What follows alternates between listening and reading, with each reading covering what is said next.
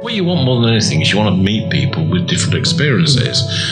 And I've always sort of found you would see things that you would not automatically have come across. Hello and welcome to the Parliamentary Review Podcast, the podcast that puts leadership in focus. I'm your host, Scott Challinor, and each week I'll be joined by directors, CEOs, CFOs, government ministers, chairmen, presidents, and maybe one day even footballers.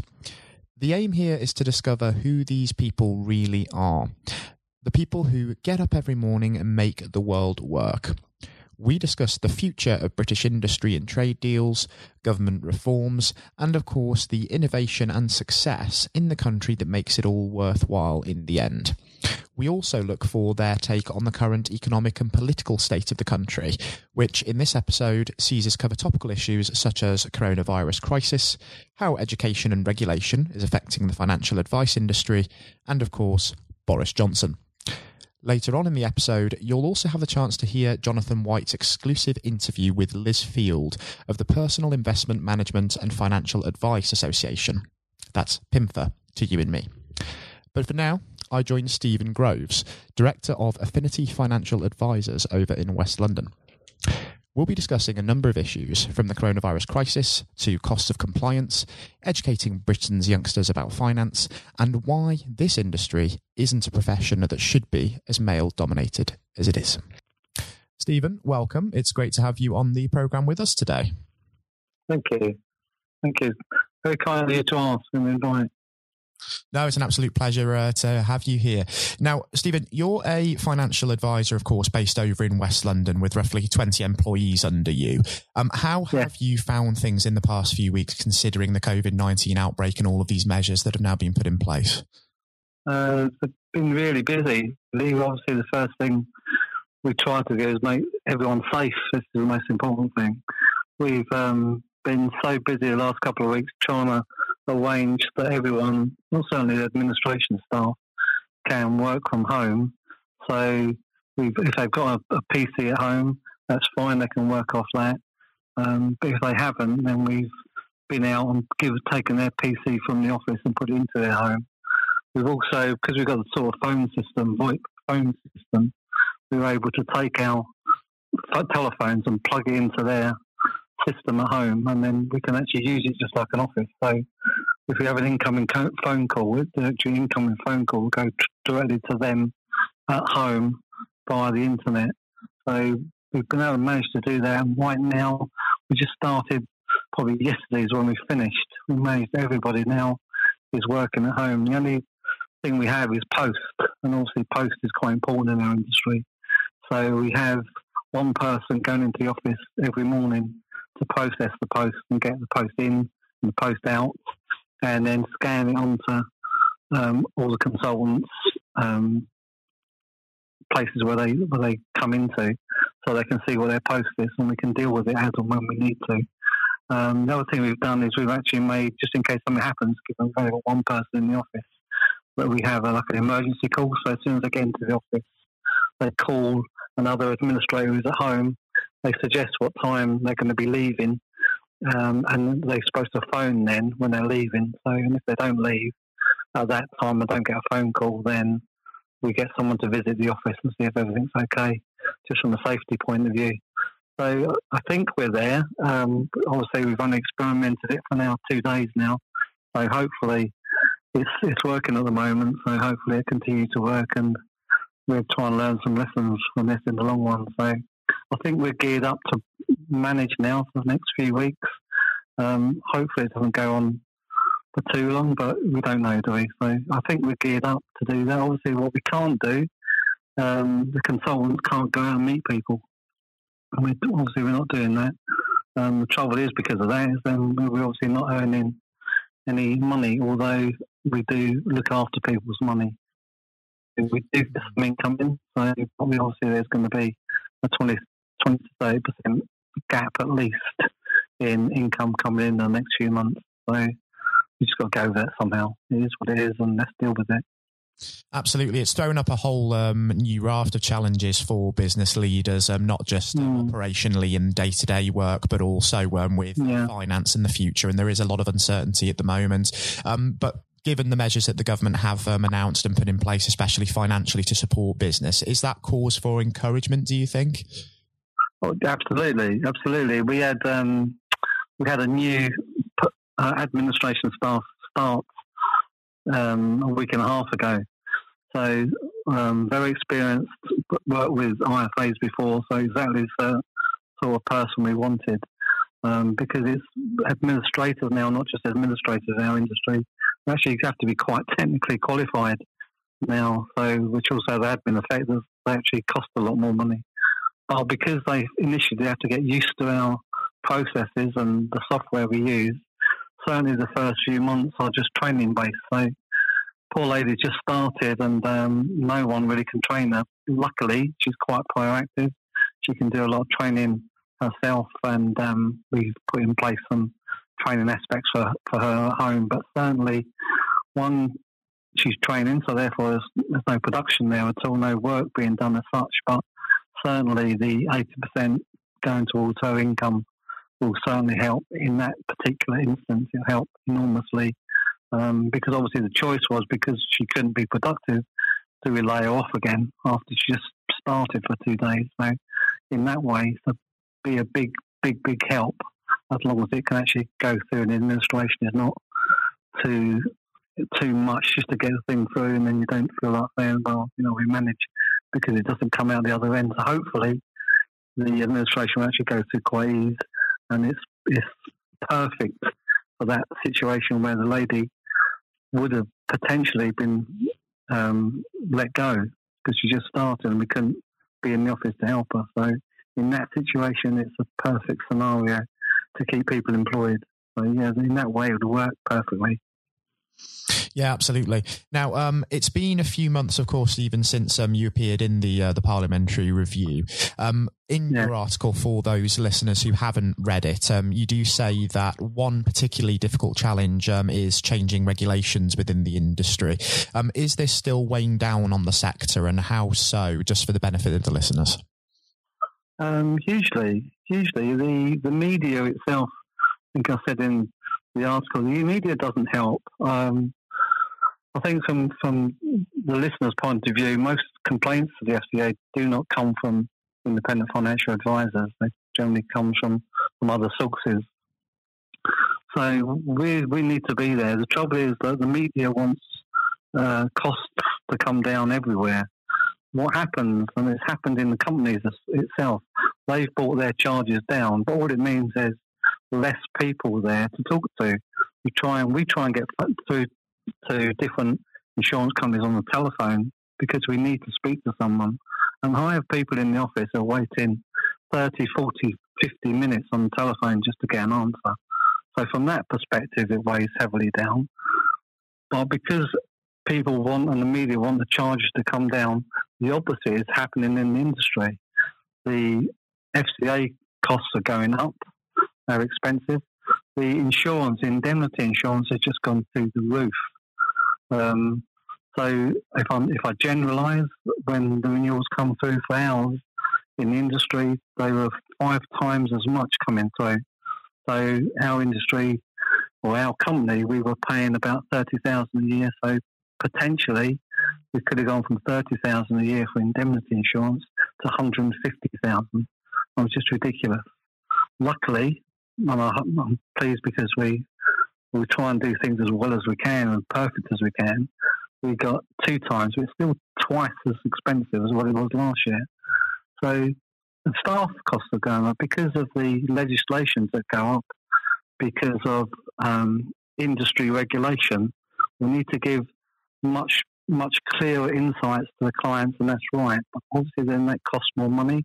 We have to put in new software that can take two years to put in, and then you have to train it and get used to it. So we're doing everything we can, but not only do you then need to spend out on the software, you have to then spend out on the administration staff to become more technically qualified. So one, you need to spend more on staff wages. Two, you need to spend more on software and licenses. And three, you actually need more people. Hence, we've just employed someone else again.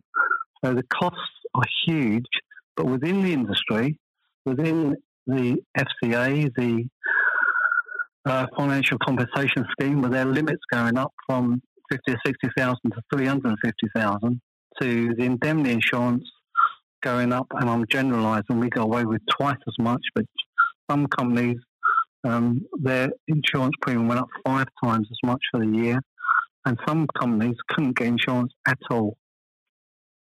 It's it's a, it's a, it's very difficult to fight any of that because you try and comply all the time. But if it continues, we'll have a country with no IFAs, or and what we'll, we'll end up with is just four or five big players who, in my view, don't really treat the clients as well, well as they should be treated. That's the way we would, we would all want to be treated. So it's only my opinion, but I think the IFAs in this world, in this certainly in this country, do a very, very good job, and they don't become don't just have clients; they also become very close friends on the basis you actually know these people, these clients or customers for five, ten, twenty years, and they become very close friends and need to be taken care of, and they value the reassurance, especially right now. They really value the reassurance that we can give them by saying, "Don't panic, don't take your money out, you'll miss the bounce." They just generally want someone to talk to, and the best will in the world. They're not going to be able to talk to the big insurance companies. They need someone who they can, they feel they can trust, and they can feel they can rely on that will get back to them when they say they're going to get back to them and give them just good, honest, up to date advice about their own resources, treating it as if it was their own money. So the danger to the IFA world is that the, the cost of it will, will, take us out of the equation and we'll have to sell to a big player. And, and I, for one, don't want to do that. I've looked at all of them. Mm. I don't think what they offer is good value, and it's certainly not good value for clients, in my opinion. They get lost in a in a mire of um, trying to deal with bigger companies when actually what they want is to be able to phone someone up who they can trust and have a relationship with. So costs going up in that way will destroy the independent financial advice world. Absolutely. Um, it's good to, of course, um, have a few cases in point and really shed some light on how the costs of compliance with um, the Financial Conduct Authority are really sort of making it hard for uh, businesses. Um, if we move aside to um, another issue that you also uh, highlighted, um, you did say as well, Steven, that in the article it would be fantastic for more women to actually become actively involved in the profession as well. can you perhaps tell me about some of your hopes for that in a bit more detail and maybe even some of your own experiences with female colleagues as well, just for the benefit of the listeners? Yes, it's, it's a really good question. It's um, I've had a lot of experience working with um, female financial advisors. Um, I grew up working for Prudential, and um, out of my six consultants I had, four of them were women, and I've never had such good production. That's not because they worked any harder than men. It's because people trust women. It's just a natural phase, and I think some of the block in people not seeking financial advice is, is, is one, they don't know who to trust, and secondly, they don't know where to go. I think if they could see a sector that was had a few more female people in it, I think it would attract um, a lot more people into our sector to get personal advice, which I think generally what people need, even sort of basic advice. Um, so I've a lot of experience on that. We have um, we have had some female um, consultants in the past, and they've been very very successful. Sometimes too successful because they've then gone and worked on their own. So they're very successful. But the main thing that happens is that people trust women, and I don't know why there's not more women in the industry. It's a it's a perfect industry female. They, they, yes, there's a lot of work to do to understand how the how how crazy industry works. But once they get into it, they will really enjoy it. It's not about just what you know; it's about relationships and linking with people and helping people feel reassured who they're dealing with. And women are naturally better at, at that than men. And I think that you know, across the the country, people trust women more for you know one reason or another. But that's the fact of it. So I would implore them to try and look at this industry because it's a huge opportunity for them right now. We have um, my partner, my business partner, Rob, uh, Rob Salter, his daughter has just done her qualification. She's just about to do her last one, but just got delayed because of this situation. Um, but from once she's qualified, she will be fully qualified in the next few months, she will then be a power planner with us. And once she's done a few years paraplanning, she'll then become a financial consultant, and she'll be a very good one. And so I encourage, I would encourage women to look at this this avenue because I don't think they even look at it or even know it's there until they actually see it. So it's really, really good industry for women just because of that. It's not just about finances; it's about people and uh, the relationships with people, which which women are very good at. For sure, for sure, absolutely. And uh, in terms of getting more women involved in the industry, um, how can the industry become more enticing for those women who are weighing up um, their career options um, a little bit earlier in life? Do you think it is the industry's role to maybe try and reach out to those people, or do you think that help can come from elsewhere in that respect? Um, I think it is the industry's responsibility. I think it's everyone's responsibility. I think um, it's, it's a culture thing. It's, it's a culture that seems to attract men to us, or something that men think they need to go into. But hopefully, it's now changing. Some women maybe look at it and think it's just finance, but it's it's not. It's about people. I think it's it is our responsibility to try and get more people in. We really try to get um, women involved because we know, just from a business point of view, it's really profitable, and we know you know they're going to work hard and do a really good job and get on with people. So, from a business point of view, it's actually profitable for us to get more women involved. But yeah, is it, is it our responsibility? Yeah, of course it is. We take take that on board totally. Mm. And it ties really nicely into um, the next thing um, we're going to touch on as well, because one of the issues that you did highlight in that review article as well was that the lack of understanding from young people about the finance sector is another huge problem, not just for recruitment, um, but also people don't think it's necessarily an option for them. This can tie in, can't it? People playing a role, not just to reach Absolutely. out to male youngsters, yeah. but female youngsters as well, and try Absolutely. and essentially kill two birds with one stone in a way. Yeah, absolutely, absolutely. We've um, my, history is looking after um, with Prudential. I used to look after independent schools and universities and local government. With we had the AVC, the additional voluntary contribution contract with them, and I to say to the schools I looked after, and once I left Prudential, working for with Affinity, I'd encourage the schools to say, what about the kids? Do they want? We'd offer them, we'd offer them free lessons to say, just go have a bit of fun with, you know, what's this, and have just a bit of fun and say, say things like, um, you know, what's what do you know about this? And they say it's a bit boring. They would say, I'll say, well, what's fun? And they'd probably say holidays and buying things and getting a new game on on on on, on the computer. So, so what do you need to get them? You need some money. So we're not talking about finance, we're talking about funds to be able to get these things. And and we'd, you know, the one I did do, it, it went down really well. It's really good fun. Generally, though, the schools will say they don't want, you know, an unknown man walking through their school, even though I might have looked, looked after the school for four or five years. But generally, it's just another job for the, this is how it comes over, another job for the school to do. It's not in national curriculum it's not really um, a university course, so they some places do do some universities do do financial courses. It's a huge industry and it's a big opportunity for people to be able to get into it. We've just last September we just recruited um, uh, a 24 year old who'd been to Manchester, not the university, but I think it's called the Metropole, Manchester Metropole, um, who got qualified in finance and and he went to university in Manchester, but he lived in Newcastle. And he worked for an IFA in Newcastle, and then moved down to London to see how he could get on. And he's an absolute diamond, been absolutely brilliant for us. And it's because someone's looked at it, found it interesting, and followed it followed it through.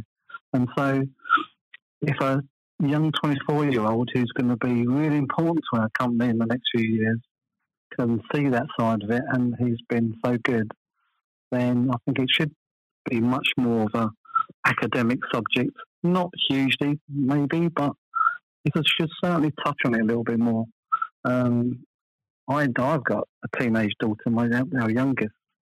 You know, she will lose her Oyster card or lose her bank card, and it's frustrating that you know they they've got these little things they don't totally realise how important it is to protect their their PIN numbers from cybercrime, etc.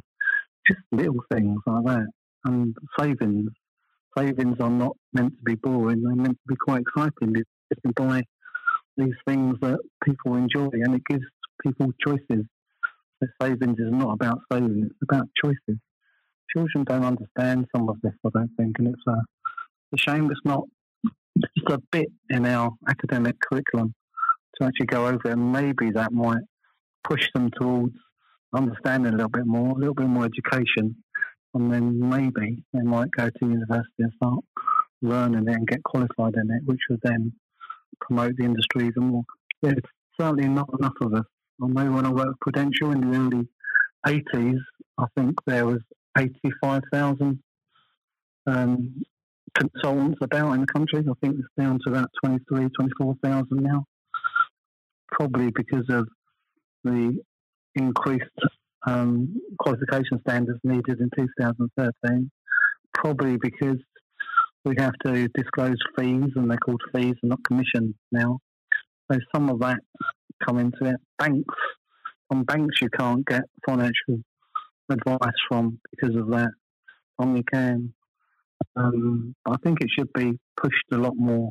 The education side of it, even just the basics of you know protecting your bank card, protecting your Oyster card, just basic stuff like that. Um, and little bits added on to that, like um, where to find the best mobile phone deal. Just bits and pieces that helps people understand that uh, money and finance is important. It's not about money and finances. It's about choices in this world. Um, hopefully we get through this virus so we have these choices again. Yes, absolutely. And it's such an interesting point that um, education should take more of a responsibility in introducing even the basics at a very early age. And it is, I think, mm. food for thought, especially for the likes of uh, Gavin Williamson as well, especially when, yeah. as you've said, the industry is trying to reach out and trying to get into schools, trying to play its part in that sense, but sometimes isn't necessarily greeted with the greatest amount of approval. I, I think for the best reasons. I think they're just trying to protect the kids, which is their main mm. main job today, but I think it's um, slightly blinkered, should we say. Mm, I would agree with that absolutely, um, Steven as well. Um, this podcast itself is also, of course, about um, effective leadership, um, amongst other things. Um, if we take the word leader, what does that word mean to you, especially in a business context? Um, that makes me smile. The word leader. I think it's. I, I, obviously I see myself as a leader, but I don't see it in that sort of frontline part of it. I think leading is about giving and looking at things from a, a personal point of view and doing the right thing. And I think when people see that generally, most of the time, unless you can, it can be helped, can't be helped, that you're trying to do the right thing and make the right decisions. I think that's leading. I think today, last lately, we've seen what's the right thing to do. The right thing to do, even though it's going to cost us dear, is to get people working at home. The right thing is to make sure they're okay, make sure they're safe, get things into the office to keep them safe. I think that's leading. I don't think it's about the big wow wow at the front. I think it's about doing the right thing, being there letting people know that you can trust them, and that takes a while to happen. Letting people know that you're honest with them, and I don't mean honesty in saying you got to say. We have we have a saying. You say say what you feel, but that works both ways, and we mean it. We say tell us if we're doing something wrong, but likewise, if you're doing something wrong, we'll tell you as well. I think people respect that, and I think that's about being a leader about being honest and uh, having some integrity. It's not about the raw and the loud voice. It's about honesty and integrity.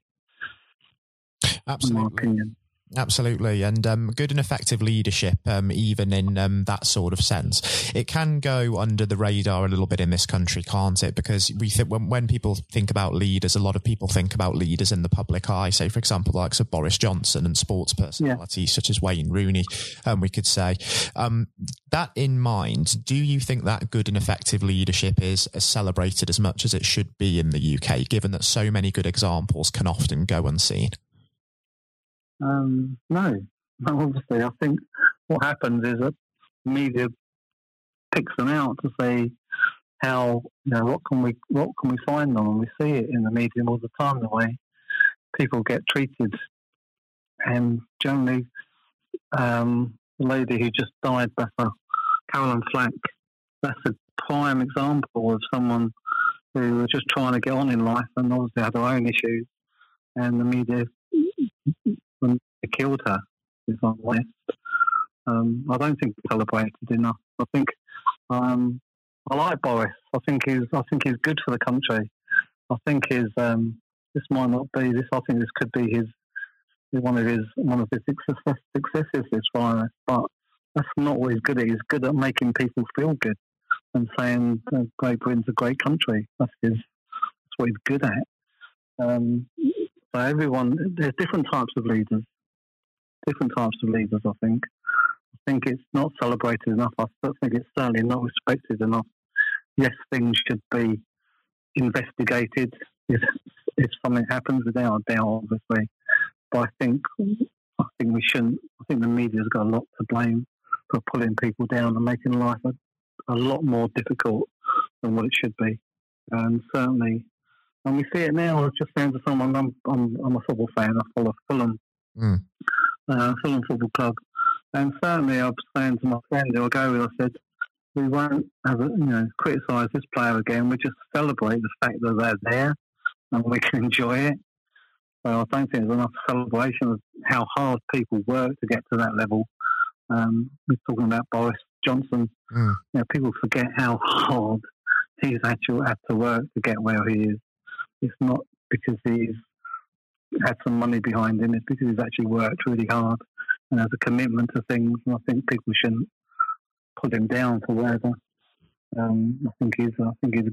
I think he's good for the country. You know, honestly, I think he's good for the country, and I think he's not celebrated enough. I'm not saying people shouldn't be investigated if things go wrong, but certainly we shouldn't be so quick to criticise and then so quick to follow up with something else again. So yeah, they should be celebrated a lot more. Mm. It's interesting that you mentioned Boris, um, especially um, because um, his um, leadership has come under so much scrutiny. Um, a lot of people do approve of the approach that he's taken, um, following the science, of course, being less hands on and then sort of seeing how things develop before bringing in harsher measures. do you think that that would be your sort of style of leadership as well, there, Steven? Would you tend to sort of let things play out a little bit before taking action, or would you take more sort of the Xi Jinping, Giuseppe Conte approach of really jumping on top of things, forcing lockdowns, and making decisions quickly? Yeah, it, it depends on what it is. It's, um, it depends. If it's something that's unkind and obviously wrong, I would jump on it quickly. Um, I don't think people generally mean to be unkind. I don't think people generally mean to do the wrong thing. I think generally they come from a good place. Um, and I think I think we can we're seeing that in what's going on in the world at the moment. Generally, people come from a good place. Um, so sometimes I would play. It would depend on what it was. I would, sometimes I might just play it out and see what see what's happening and try and understand both sides. There's always another side to the story. Um, would, it depends on what the situation was. I think you have to look at it individually, but I think we should accept that generally people come from a good place um, and not from a, a bad place. Yes, absolutely. And uh, sort of staying on the topic of uh, Boris Johnson and um, leaders who are in the public eye, um, like he is, um, are there any examples of figures like him, living or dead, who've uh, perhaps inspired you? Um, I'm not, uh, Boris has inspired me. Probably yes, because I think he's a leader. Um, who else inspires me? My mum, my mum and dad inspire me. because of the, the love they give. I think it's to do with you know, genuine love. So people like that would inspire me. Um, apart from that, I can't say anyone in particular, but I, am a great believer in in uh, people who come from a good place. Generally, um, I just talked to my wife walking the, the dog this morning. Um, we spoke to our friends who walked by, who um, spoke to them three meters apart, as you do. Um, and we've not, we've probably known them a couple of years, but they're givers. They give people, they give to people. The husband is a football coach for the local team, and, and the wife does um, treatment um, for massage and, and how to think, basically. They give us. So people like that inspire me because they're the ones who give to the world and give to people. So generally, I think sometimes there's not so many of them. You don't see them, but only people who do inspire me. Absolutely. And it links back as well to what we discussed earlier about uh, the idea of leadership often going unseen because these sorts of people, family members, uh, maybe colleagues who have been inspirations to you throughout your career, they aren't in the public eye and that can very much go unnoticed. Um, I do yeah, promise to um, stop talking about uh, Boris Johnson very shortly, but one thing that I heard that you did mention, Steven, um, was the fact that he is an incredibly positive personality. Um, clearly loves the country. He's trying to create that aura of positivity positivity. Um, in a business context, do you think it's important for um, a business leader, such as a managing director, a CEO, to create an environment of positivity which will really allow everyone around them to flourish as well? Absolutely, yeah, absolutely. It's um, yeah, yeah, um, yeah. Sometimes you, you think who who motivates the motivator. So, but certainly we would both me and my wife as the director of the company as well certainly me and Kim would never go into the office and talk about things or bits and pieces we have to deal with. Obviously, we have stuff personally to deal with as well. I certainly would never take it in the office. Um, other people do. I think sometimes you just have to have a quiet word with them say, um, and listen to them and understand it. But it's not meant for office talk generally, unless it's in a quiet place. So, is it our role to do that sort of thing? Absolutely because who else have they got to go to? And they people do really appreciate that. I think it's to, to do with being open and honest and with, with people, and it's to do with giving. I think we should all give a bit more sometimes. For sure. yeah, definitely, definitely a role for someone, um, without a doubt, in my view. And I think, well, I, I don't think I know the reason why we retain so many staff and staff don't generally leave us at all is because they trust what's going on. I think it's really, really, really important. Absolutely. Um, Steven, I am conscious um, of running out of time, uh, but before we do uh, wrap things up, um, perhaps you could tell us what the next 12 months hold for yourself or Affinity Financial Advisors and what you do hope to accomplish in that time. Over the next, for the next 12 months, um, well, both me and my wife as directors of the company, we'd like to sort of down a little bit we we're working to that end, which is why we um, we looked at the um, new guy from Newcastle we spoke about. He's very very good. Um, we've also got um, another guy who worked with Aaron Shishon, who's um, just 40 years old, who's who will be a director very shortly, and is is someone I want to take over from me. So we, we certainly don't want to sell the business. We want to move it down to people who we think have got the right attributes, are givers, are honest, um, and can take over with it. And, and from a business perspective, I think we we see more profit in it for us in doing that rather than just selling it, and with that selling our clients as well. And we don't really want to do that. We want to stay involved um, as long as we can, really, keep our minds active.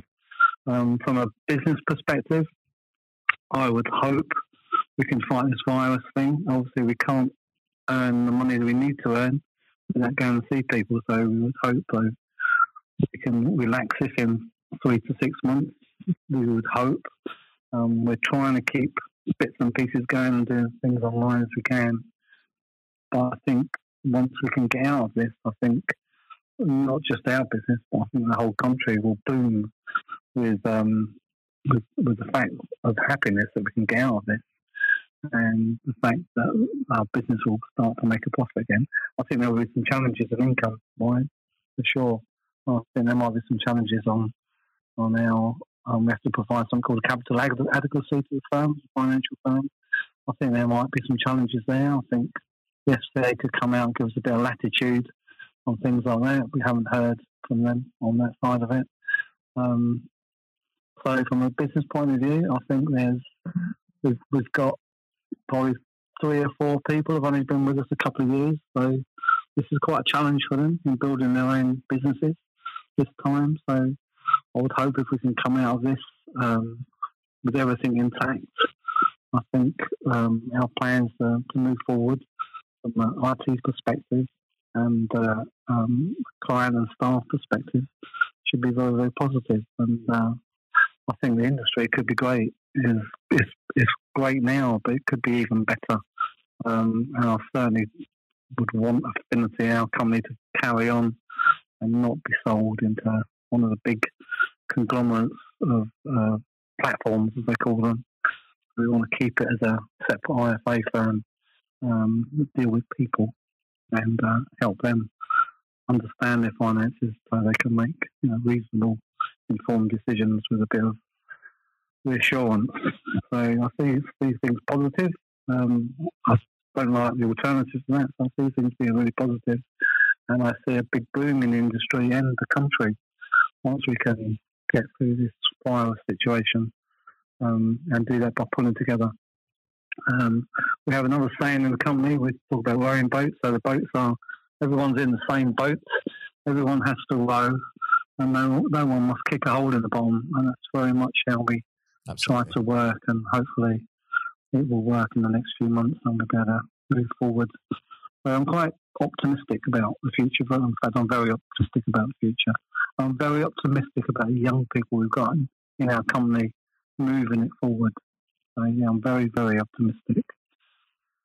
That's fantastic to hear, and let us hope as well that we do um, embark on the upturn sooner rather than later once um, the present situation starts to uh, blow over. Um, yeah, we'll hope so. Yes, it, has been um, an absolute pleasure, Steven, uh, having you on the uh, the program. It's also been incredibly insightful, and I think it would be fantastic to even have you back on the program in a few months' time, just to see how things have panned out retrospectively in that regard. So, thanks. Yeah, so, so kind. Thank you very much. Thank you for the invite. Um, pleasure. It's been an absolute pleasure, Steven. Thank you.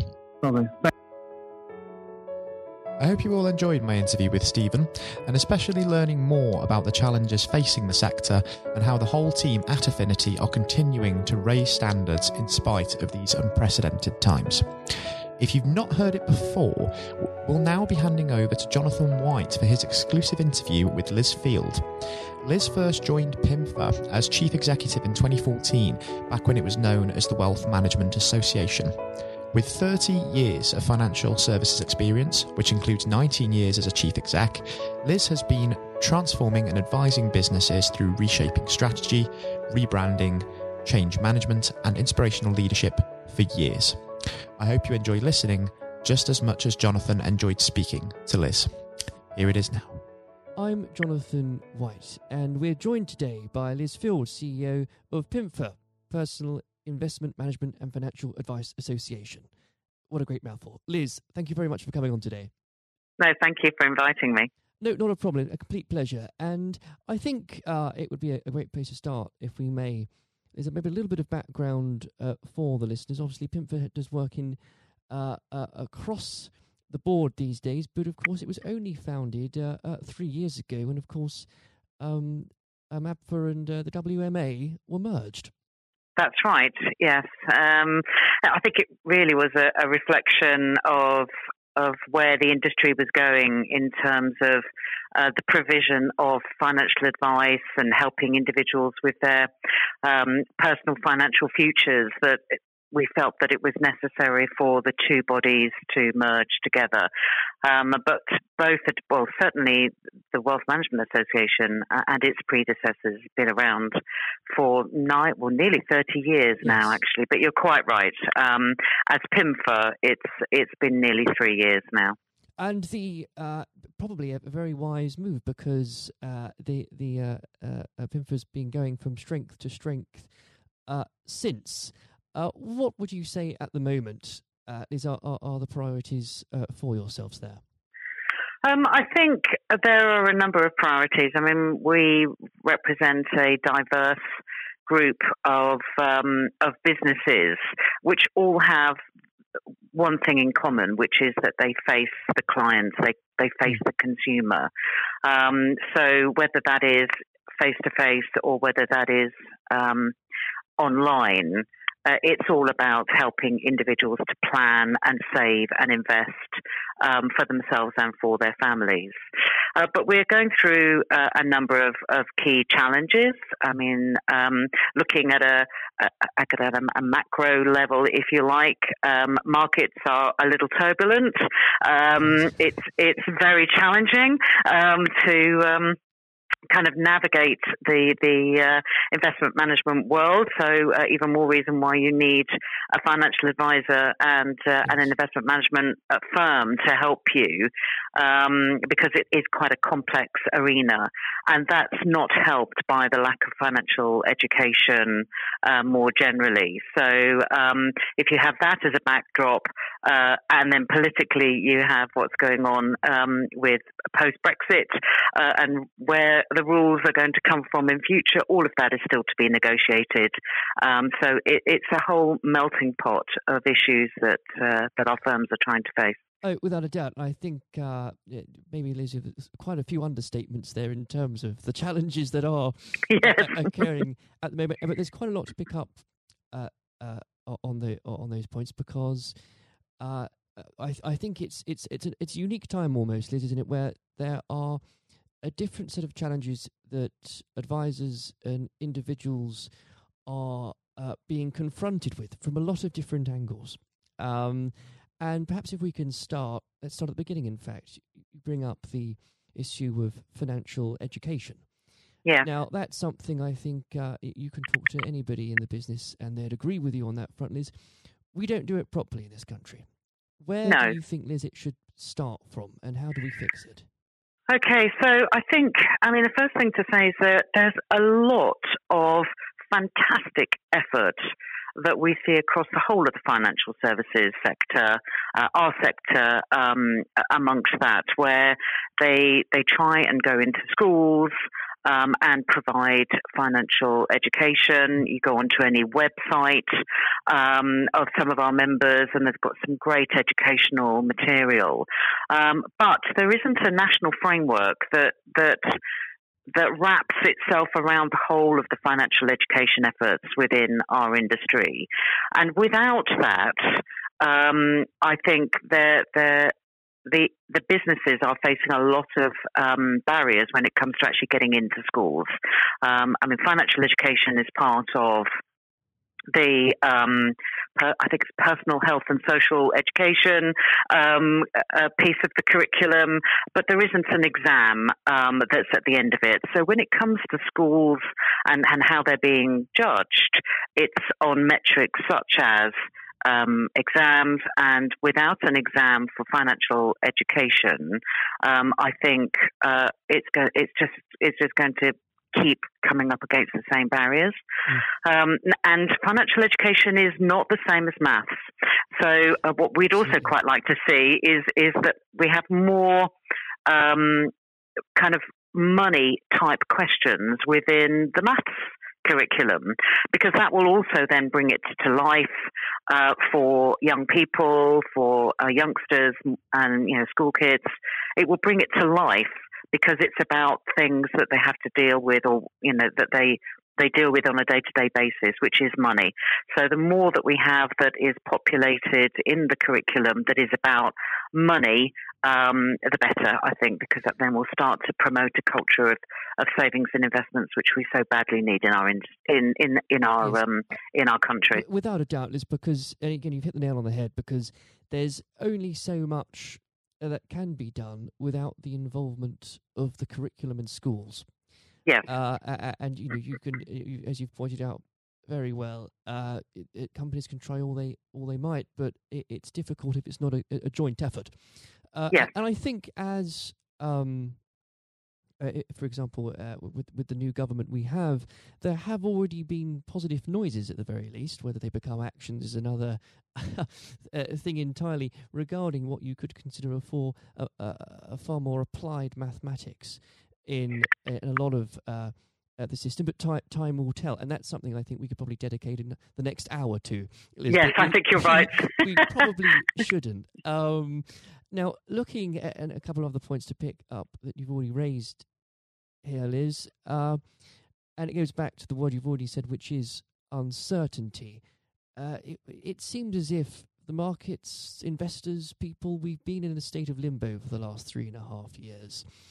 Uh, we're talking, of course, three months after, two months after uh, a, general election that resulted in a a large majority for the Conservative Party, and therefore, at least we have now uh, uh, left the European Union without without dragging you down the political rabbit uh, hole here. Uh, Liz, is there a hope now that because of that clarity, we may start to see a far more s- far more certainty in the market? And what are your hopes for the next twelve months?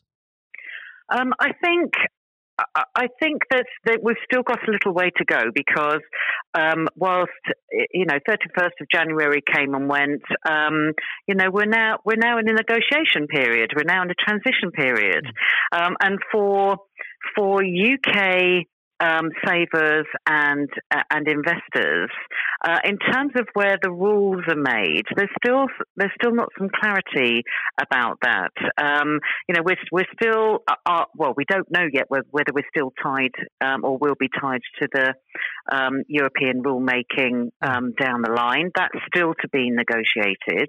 I mean, we've always said that actually for for savers and investors, we need stability in the markets and we need access to funds. Um, however, it, you know.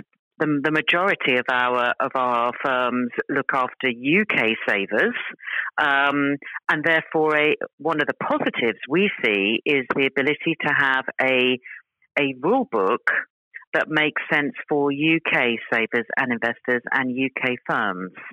Um, so there's an uh, we think that there's an opportunity there with w- definitely without um, watering down regulation. So we're definitely not talking about less regulation. course. What we're talking about is smarter regulation, which makes sense for firms and makes sense for clients.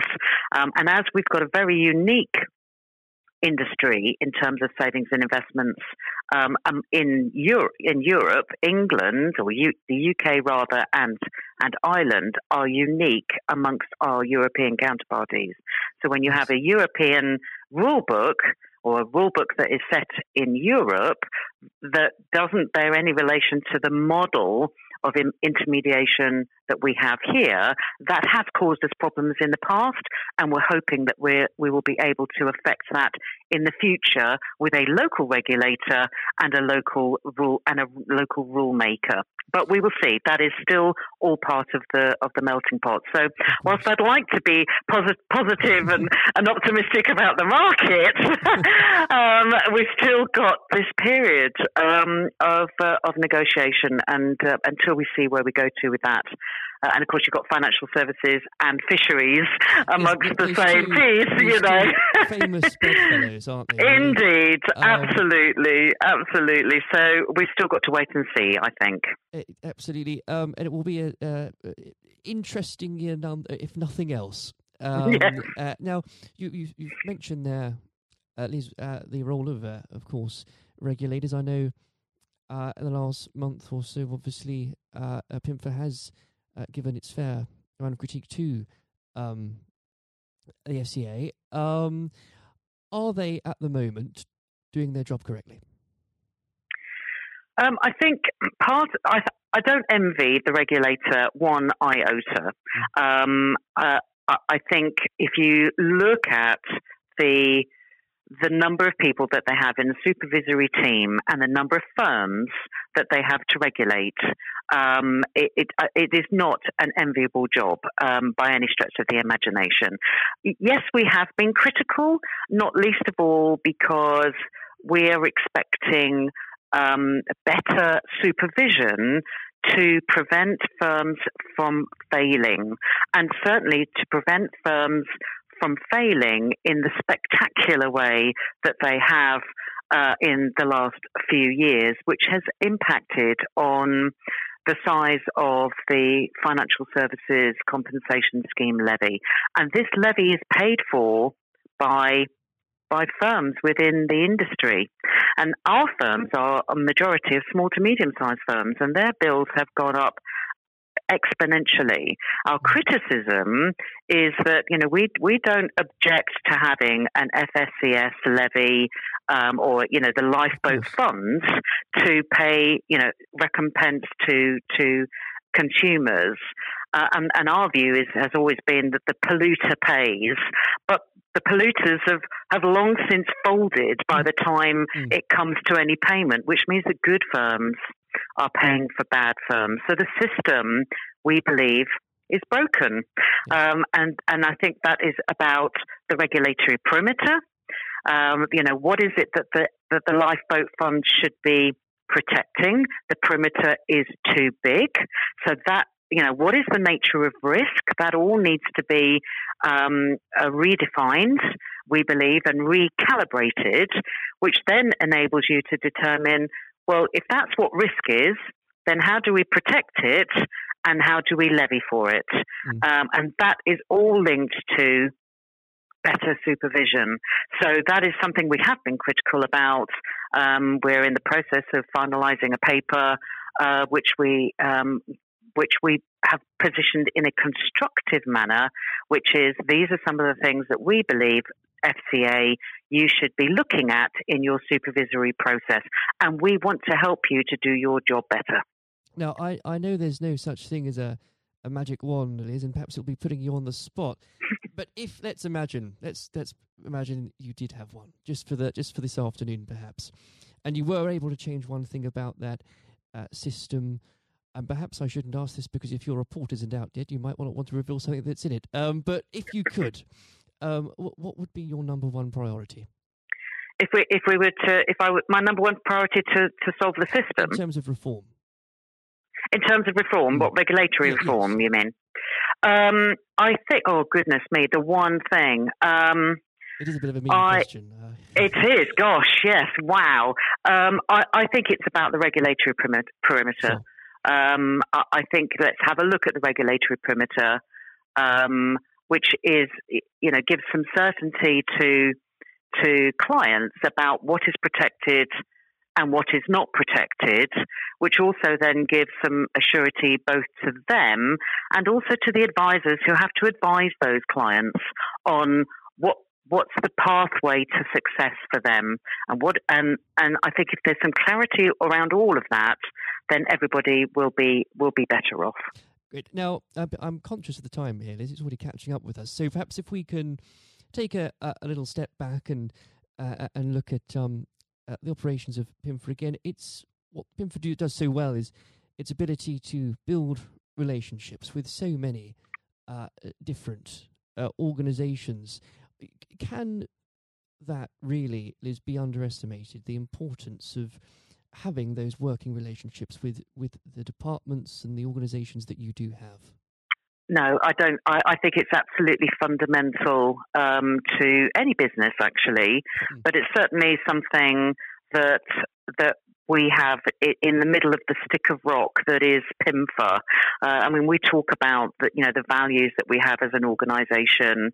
We, we are a small organisation, uh, and we can't do our job unless we work in partnership and collaboration with others. So, relationship building um, and maintaining and creating a good foundation of relationships is absolutely fundamental to what we do.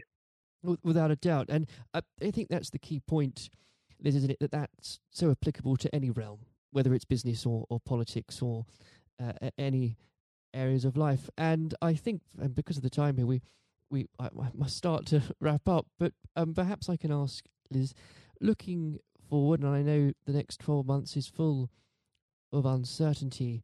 What are uh, the plans PIMFA has for it, nonetheless? Um, so I think our well, our key priority this this next twelve months is is is to be talking um, much more, um, and we, we, we have been lobbying um, a fair bit on this, but because of Brexit, um, our ability to actually kind of get into um, see the policymakers on both sides, I think, to have that dialogue has been a challenge. Um, but we're finding that that is changing. That you know they they want to hear from us. So I think our priority is around that regulatory perimeter. Um, and what does what does regulation look like for uh, for us moving forward?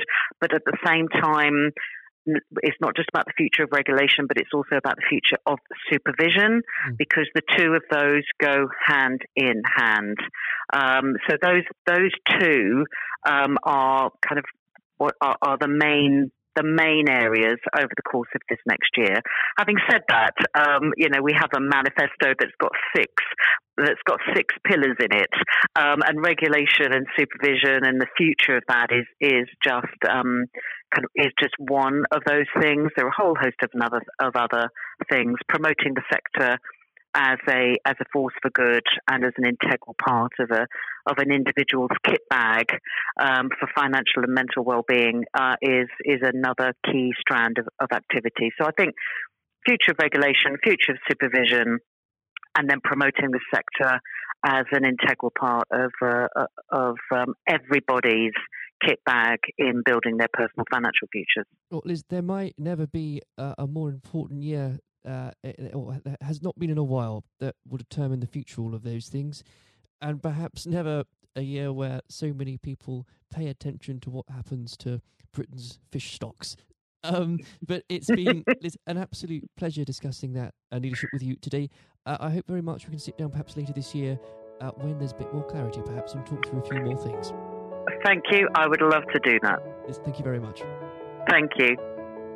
As always, it has been a pleasure both listening to and learning from our guests. I and Jonathan hope you all enjoyed listening.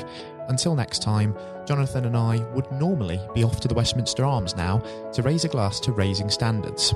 But as it is with all of the pubs being closed, Jonathan's front room is simply going to have to do for this week. Until next time, goodbye.